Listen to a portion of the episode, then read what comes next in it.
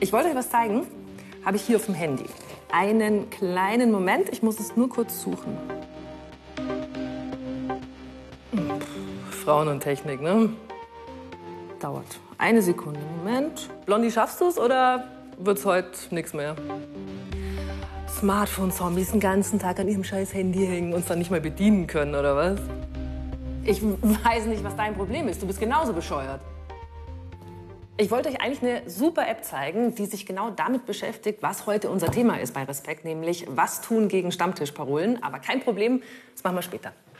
Zuallererst wollten wir aber von euch wissen, mit einer Umfrage über unseren YouTube-Kanal von ARD Alpha, wie reagiert ihr denn, wenn ihr mit Stammtischparolen zu tun habt? Stammtischparolen wie zum Beispiel, es gibt viel zu viele Ausländer in Deutschland. Oder Frauen, die wollen doch gar nicht in Führungsetagen, die sind viel zu weich. Oder auch jetzt schon ein moderner Klassiker, dieser Klimawandel, der existiert doch eigentlich gar nicht, ist alles nur Hysterie. Da habt ihr geantwortet, zu sieben Prozent, ihr startet eine Diskussion Ihr holt dann noch andere Gesprächsteilnehmer vielleicht dazu und dann eben in Austausch kommen. Dann haben wir 9 Prozent von euch. Da finde ich mich leider auch wieder. Die werden sauer und kontern und werden da irgendwie aggressiv.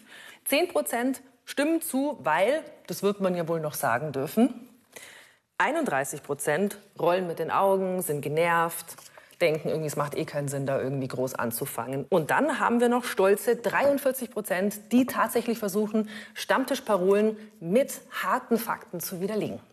Aber welche dieser Strategien ist denn jetzt eigentlich die schlauste? Wie kommt man den Stammtischparolen am besten bei? Das klären wir alles in dieser Folge Respekt und starten mit, was sind eigentlich Stammtischparolen?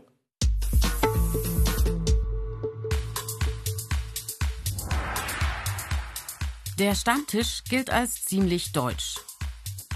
Stammtischparolen aber gibt es auf der ganzen Welt. Dumme, aggressive und vorurteilsbeladene Sprüche, die sich häufig gegen Minderheiten richten. Solche Sprüche gibt es überall, wo Menschen sind. Im Bus, am Arbeitsplatz, im Supermarkt, aber auch daheim in der Familie. Stammtischparolen sind aggressive Schwarz-Weiß-Malereien bzw. Vorurteile, die die Welt in Gut und Böse, in richtig und falsch einordnen, um Minderheiten oder Andersdenkende auszugrenzen. Zum Beispiel, Ausländer nehmen uns unsere Arbeitsplätze weg. Alle Arbeitslosen sind faul. Flüchtlinge haben immer das teuerste Smartphone. Politikern darf man nichts glauben. Hat jeder schon mal gehört. Nichts davon ist wahr. Man will sofort widersprechen, aber man ist zu überrascht und gar nicht darauf vorbereitet. Und blockiert. Gegenargumente findet man auf die Schnelle nicht. Aber das ist völlig normal.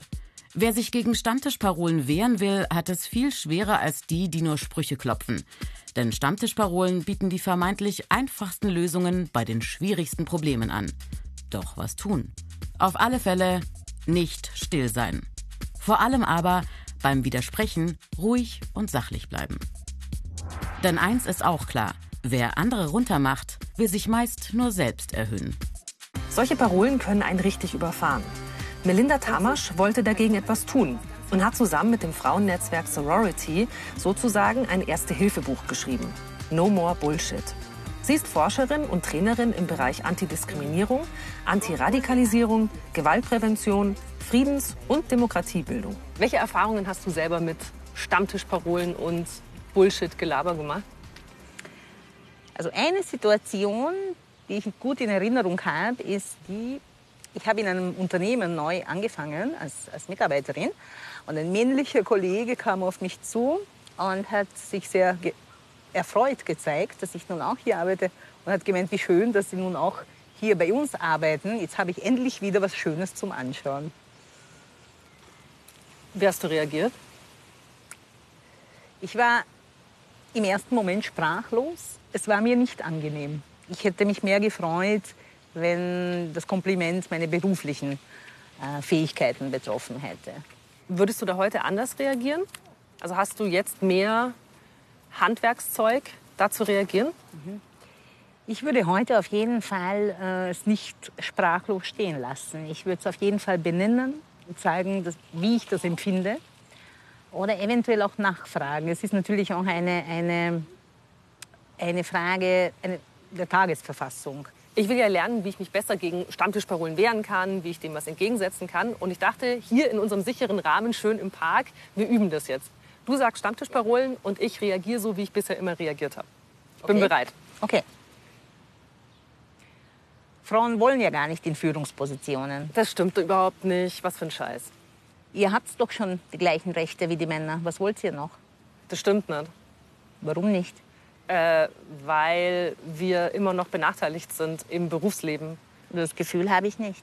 Will mir das von Männern eigentlich nicht mehr anhören. Das war schon meine erste Reaktion darauf. Noch eins, komm. Ich bin, Ah. lauf gerade warm. Die Ausländer nehmen uns die ganzen Jobs weg. Vielleicht sind, vielleicht seid ihr einfach gar nicht so gut in euren Jobs, dass die Ausländer die so einfach wegnehmen können. Das ist keine gute Reaktion, weil dann bestätigst du die Parole. Dann bestätigst du eigentlich das Klischee, dass die Ausländer uns die Jobs wegnehmen. Okay, noch eine. Diese ganzen Ausländer, die wollen ja gar nicht arbeiten. Die leben ja die ganze Zeit von unserem Sozialamt. Aber woher hast du denn diese Annahme? Fragen ist super. Also ich glaube, Fragen und Nachfragen ist das Beste. Eine Strategie, die ich zum Beispiel auch habe bei, bei rassistischen oder sexistischen Witzen, ist so lange äh, nachzufragen und zu sagen, ich verstehe die Pointe nicht, Ja, bis die Person das immer wieder wiederholend hoffentlich erkennt, dass das nicht lustig ist. Eine gute Möglichkeit, äh, auf Parolen zu reagieren, ist zu versuchen, von diesem die wegzukommen. Von die Ausländer, die Frauen, die. Genau, genau. Die äh, Arbeitslosen, die Moslems, äh, von diesem generalisierenden die, weil das gibt's ja so nicht. Ja, weil wir sind ja in erster Linie Individuen und ähm, mit dementsprechenden Unterschieden. Klar ist, ob jetzt am Stammtisch oder egal wo auch sonst, es ist total unangenehm, wenn einem sowas passiert. Kein einziger Deutscher mehr auf der Straße, nur Ausländer. Überall, wo ich hinschaue. 11 Uhr, gehen nicht in die Schule, kommen hier, weil sie Wirtschaftsflüchtlinge sind. Keiner arbeitet. Da aufs Handy schauen, Handy haben's. Jetzt halt doch einfach mal die Schnauze. Es ist einfach nicht wahr. Es gibt nicht so viele Ausländer Sie müssen sich das sind ja nicht anhören. Es muss ja niemand Es mir hier zuhören. Ich bin, ich bin aufmerksam. Ich schau hin. Also wenn man keine Ahnung hat, würde ich mal das Maul halten. teure Autos fahren, aber arbeiten gehen's nicht. Ja, ist jetzt nicht ganz so zufriedenstellend, oder? Wenn das so läuft und so schnell eskaliert. Deswegen haben wir einen Trainer gebeten, der einen Workshop gibt, normalerweise in einem großen Kreis, aber jetzt extra für uns. Und der bringt mir und euch bei, wie sowas in Zukunft besser läuft.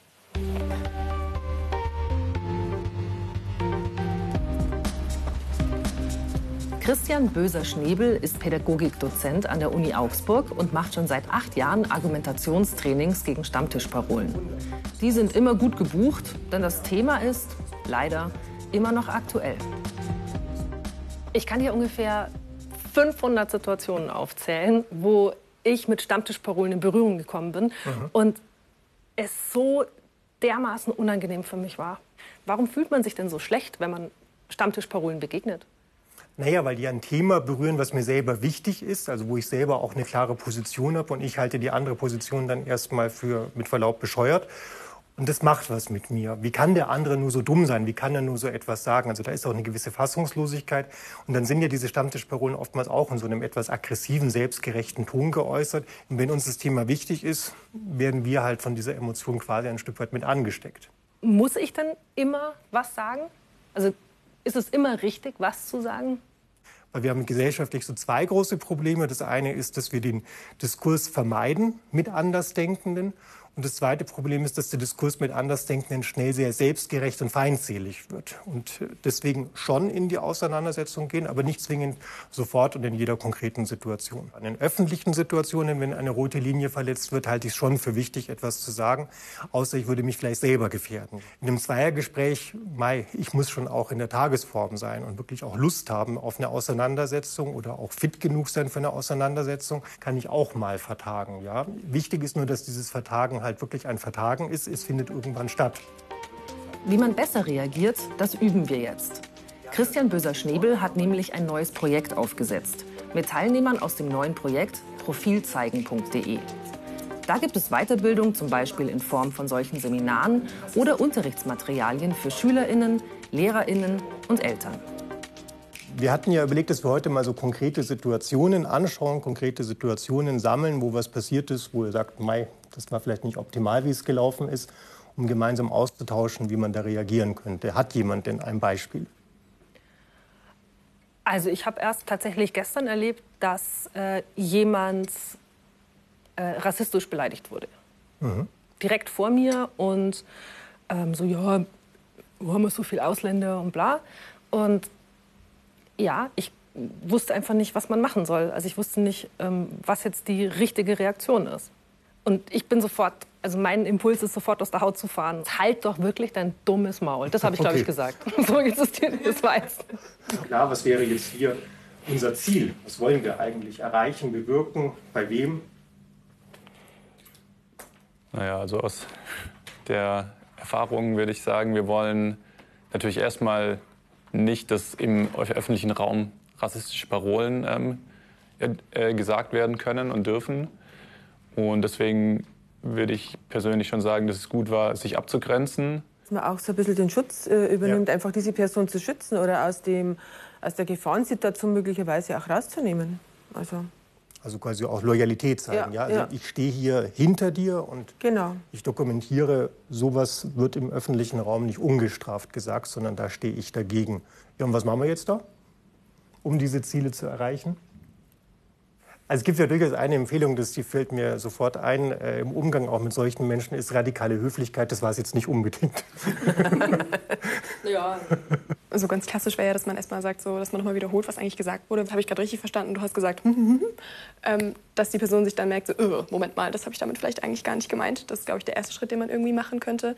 Und dann nochmal zu sagen, das eigene, wie, wie es einem damit geht, irgendwie auszudrücken. Also sprich zu sagen, hey, finde ich jetzt irgendwie nicht so cool oder das greift mich irgendwie an und ähm, dann halt auch einen Wunsch zu äußern, wie man es gerne anders hätte. Also sprich sowas wie, hey, ich, ich würde würd mir wünschen, dass du das eben lassen würdest in Zukunft. Was man auch tun kann, ist, sich quasi mit der anderen Person zu solidarisieren. Dass man die dritte Person, die angreift, eben einfach ignoriert und sich mit der anderen, der anderen Person aber trotzdem das Gefühl gibt, okay, ich bin für dich da. Und auch das den, den Menschen drum, drum zeigt, okay, der, der ist derjenige oder sie ist diejenige, die ähm, die Unterstützung erhält und nicht der Pöbler sozusagen.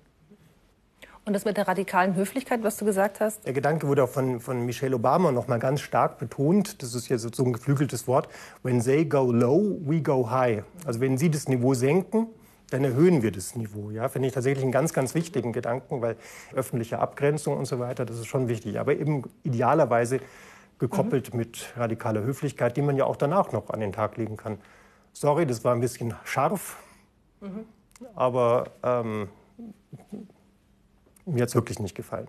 Mhm. Es ist natürlich ein Riesenvorteil, wenn das Menschen sind, die man gar nicht kennt und die man vielleicht nie wieder sieht. Da kann man natürlich anders reagieren. Aber was macht man, wenn es Freunde sind oder die eigene Familie, die solche Parolen loslassen? Also für mich ist die ganze Diskussion um den Klimawandel nichts als Hysterie. Ich meine, überleg dir das mal. Was wollen sie noch alles verbieten? Kreuzfahrten darf ich nicht machen. Ich darf nicht mehr fliegen dreimal im Jahr. Auto fahren darf ich auch nicht mehr machen. Soll ich jetzt den ganzen Tag Fahrrad fahren und Tofu fressen? Wie reagiert man denn jetzt? Stehen lassen will man es nicht, aber einen direkten Streit mit der Freundin? Also ich denke mir irgendwas aus, oder? Was deine Freundin gesagt hat? Ja, ich kann dich fragen, was du im Urlaub machst. Ja, so ist okay, es passiert okay. ein bisschen. Ja, ja. Ich würde wahnsinnig gerne mal wieder in Urlaub fahren. Oh ja, kann ich voll gut nachvollziehen. Ich habe mir tatsächlich überlegt, ich würde eigentlich gerne mal wieder fliegen. Ich hatte schon gedacht, vielleicht geht Australien mittlerweile wieder so. Und ich meine, bekümmert dich das da irgendwie? Ich weiß nicht. Also ich fliege ja nicht mehr, das weißt du ja, ne? Ich habe ja aufgehört. Mm. Aber du weißt doch eigentlich, oder? Also, dass der Klimawandel natürlich mm. dazu führt, dass es mehr Waldbrände gibt. Also, wir wissen, du, du weißt schon, dass eigentlich das auf der Erde normal ist, dass wir einfach kalt und warme Perioden haben so. Ich finde, da muss man schon auch eine Gegenposition einnehmen können, so, weil ja einfach die Regierung da schon sehr krass in eine Richtung geht. So. Und ich finde, dass es total wichtig ist, da andere Positionen auch nochmal hervorzuheben. Und ich muss mich ja irgendwo orientieren. Also, also du denkst, dass unsere Regierung zu in die, in die Ökodiktatur schon kippt, langsam? Also ich finde schon, dass es eine Tendenz gibt, die man da beobachten kann. Was muss ich jetzt noch zu ihr sagen? Ich weiß nichts mehr. Die harte Konfliktlinie ist, haben wir jetzt hier ein Ökoproblem oder haben wir es nicht? Mhm. Da nochmal nachfragen, warum bist du dir eigentlich so sicher, mhm. dass es dieses Problem nicht gibt und was wäre eigentlich, wenn du dich täuschst? Ah ja. Aber was ist denn, wenn du dich komplett täuschst? Das wäre dann ein bisschen schwierig. Wenn ich mich jetzt wirklich täuschen würde, wovon ich natürlich nicht ausgehe, dann wäre das natürlich schon für unsere Nachkommen schon eine Herausforderung, das sehe ich, ja. Ich glaube, was da wichtig ist, ist vielleicht sogar noch präziser nachzufragen mhm. an der einen oder anderen Stelle. Also nicht ich habe mich ja informiert und ich lese ja ganz vieles. Ja, das würde mich jetzt echt mal genauer interessieren. Wo hast du dich informiert und was sind wirklich hier die Gründe, warum du eher dieser kleinen Minderheit glaubst, als dieser ganz, ganz großen Mehrheit der Klimawissenschaftler? Also dieses präzisierende Nachfragen als offene Frage, also nicht ja, nein, sondern erzähl mir mal genauer, worum geht es da eigentlich. Das könnte man noch so ein bisschen schärfer machen. Manchmal ist es sehr gut, sich zu öffnen, aber manchmal ist es auch gut, nochmal wirklich einen Punkt zu machen. Also jetzt erkläre ich dir nochmal, wenn ich darf, warum mir das wirklich wichtig ist und warum ich davon überzeugt bin. Mhm. Also ähm, das ist oft so eine Gefahr. Also man, man kriegt dann mit, ich muss offen sein und zuhören und auf der Beziehungsebene bloß nichts kaputt machen. Aber dann wird es halt möglicherweise auch ein bisschen seifig. Jetzt fühle ich mich auf jeden Fall schon mal ein kleines bisschen besser gewappnet. Aber es bleibt ja eine ganz große Frage. Wer sind eigentlich diese Menschen, die solche Sprüche klopfen? Warum machen die das? Was versprechen die sich davon? Was haben die davon? Und warum sind es eigentlich immer die gleichen Themen, die diese Menschen so dermaßen herausfordern? Warum machen das Menschen? Also warum drischt man diese Stammtischparolen? Die sind halt allgemein bekannt und die hinterfragt man dann auch nicht. Die werden halt einfach so übernommen, weil das ist halt, es wird halt so gesagt, zu Hause, im Fernsehen, in der Schule, wir hören es ja überall. Und dann kann man das einfach unreflektiert, ohne sie zu hinterfragen, übernehmen, nicht? Ähm, sie bieten einem auch ein bisschen aber das Gefühl, dass man zusammengehört, wenn man über das Gleiche schimpft zum Beispiel dann bietet das auch so ein Gefühl von wir gegen die anderen, nicht? Wir gehören zusammen. Ähm, und wir verstehen, wir sprechen die gleiche Sprache. Ähm, dass das dann auf Kosten von anderen geht, das wird dann nicht so beachtet. Man kann sich auslassen über die anderen. Äh, man kann, es, es, ist wie ein Ventil sozusagen. Aber oft wird sogar auch bewusst eingesetzt, äh, um Menschen ein bisschen zu beleidigen, um andere Kulturen abzuwerten, um zu signalisieren, wir sind mehr wert als die anderen. Und das ist die Gefahr dabei. Mein Eindruck ist, es gibt Themen, da brauche ich keine fünf Sekunden warten und sofort kommen die Parolen. Ähm, welche Themen sind es und warum? Die Themen sind äh, das Geschlecht, die, die, Themen, die das Geschlecht betreffen, äh, die sexuelle Orientierung und natürlich das Aussehen. Klimaschutz und Klimawandel sind auch so ein Thema. Dauerbrenner ist natürlich das Thema Migration. Da wiederholen sich die Parolen bzw. gehen nie aus, hören nie auf. Ähm, schon seit 103 Jahren könnte man sagen. Kann das überall passieren? Kann das jeder sein? Oder gibt es da doch irgendwie, hm, weiß ich nicht, eine Gruppe, die dafür anscheinend anfälliger ist? Nein, den typischen Parolendrescher, so gesehen gibt es nicht. Wenn ich einen Vorteil habe, als Mann zum Beispiel, mhm. Frauen äh, zu degradieren oder, oder schlechter zu behandeln, und es bietet mir Vorteile, dann werde ich das so benutzen. Mhm. Man ist nirgendwo Bullshit sicher, aber besonders unangenehm ist es, wenn es so eine Art Hierarchie gibt, also zum Beispiel an der Uni, in der Ausbildung oder in der Schule. Dann gibt es ja ein Mächte- oder ein Kräfte-Un- Verhältnis. Das heißt, es ist extrem unangenehm, wenn der Vorgesetzte, wenn die Chefin oder die Dozentin was Problematisches sagt. Von 80 bis sogar 84,2 Prozent können wir im Vergleich zum Vorjahresquartal mit den 15 Prozent. Können Sie das in der Mitte noch mal ein bisschen erklären? Also so ganz nachvollziehbar fand ich es macht überhaupt nichts. Ich arbeite ja nicht zum ersten Mal mit Frauen. Äh, das ist mit dem mathematischen Verständnis oft ein bisschen schwieriger. Das macht gar nichts. Wir haben 8, 0, 80 Prozent. Also das ist ja eine wahnsinnig beknackte und unangenehme Situation. Wenn jetzt meine Chefin oder mein Chef sowas zu mir sagt, wie reagiere ich denn da? Es ist immer eine Frage von, ähm, was willst du erreichen? Willst du in dem Job bleiben? Ja. Gut, dann würde ich mir trotzdem überlegen, das irgendwie anzusprechen. Du kannst es entweder benennen oder du kannst nachfragen, wie sie das denn gemeint hat. Ob sie das Gefühl öfters oder gar bei jeder Frau hat. Weil das kann ich mir nicht vorstellen, dass sie jede Frau so anspricht. Mhm. Kannst du mal nachfragen.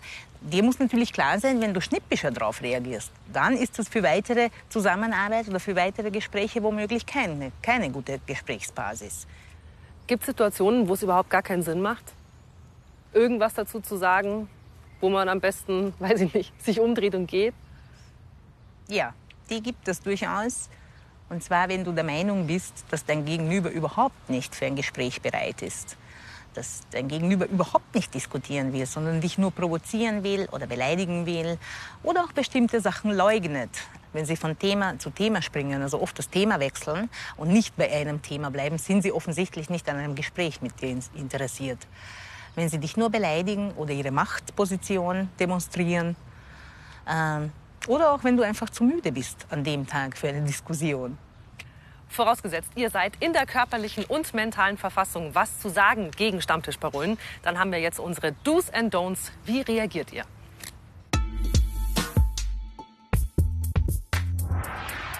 Gutes Mittel, immer wenn du bei Stammtischparolen dagegenhalten willst?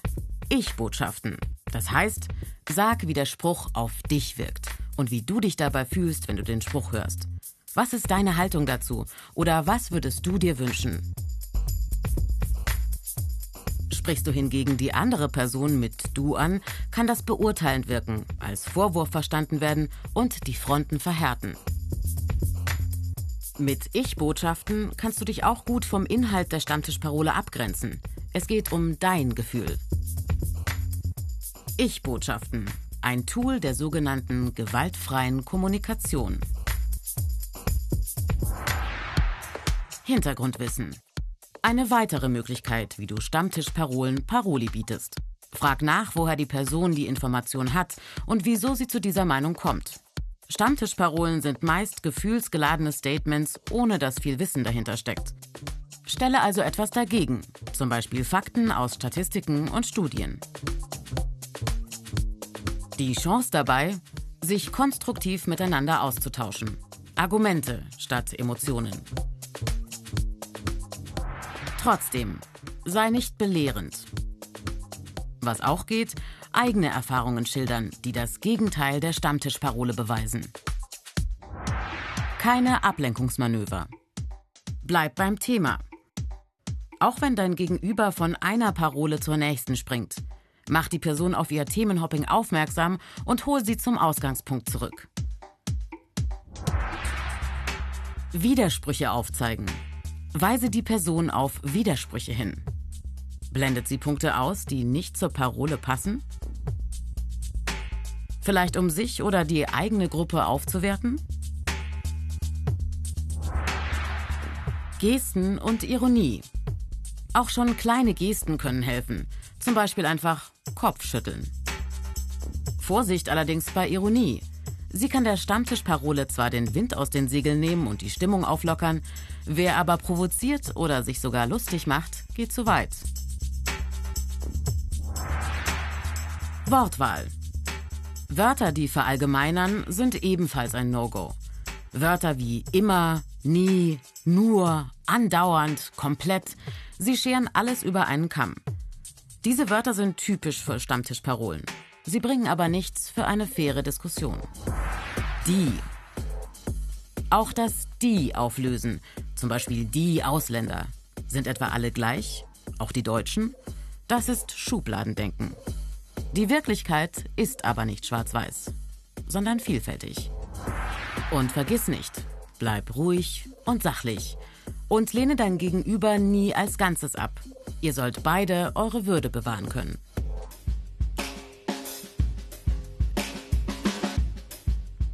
Die richtige Reaktion auf Stammtischparolen, die kann man üben. Zum Beispiel mit der App, die ich euch ganz am Anfang der Sendung ja schon versprochen habe. Nämlich kostenlos ist sie und heißt Konterbund. Und die wurde entwickelt vom Team rund um Professor Eric Janot.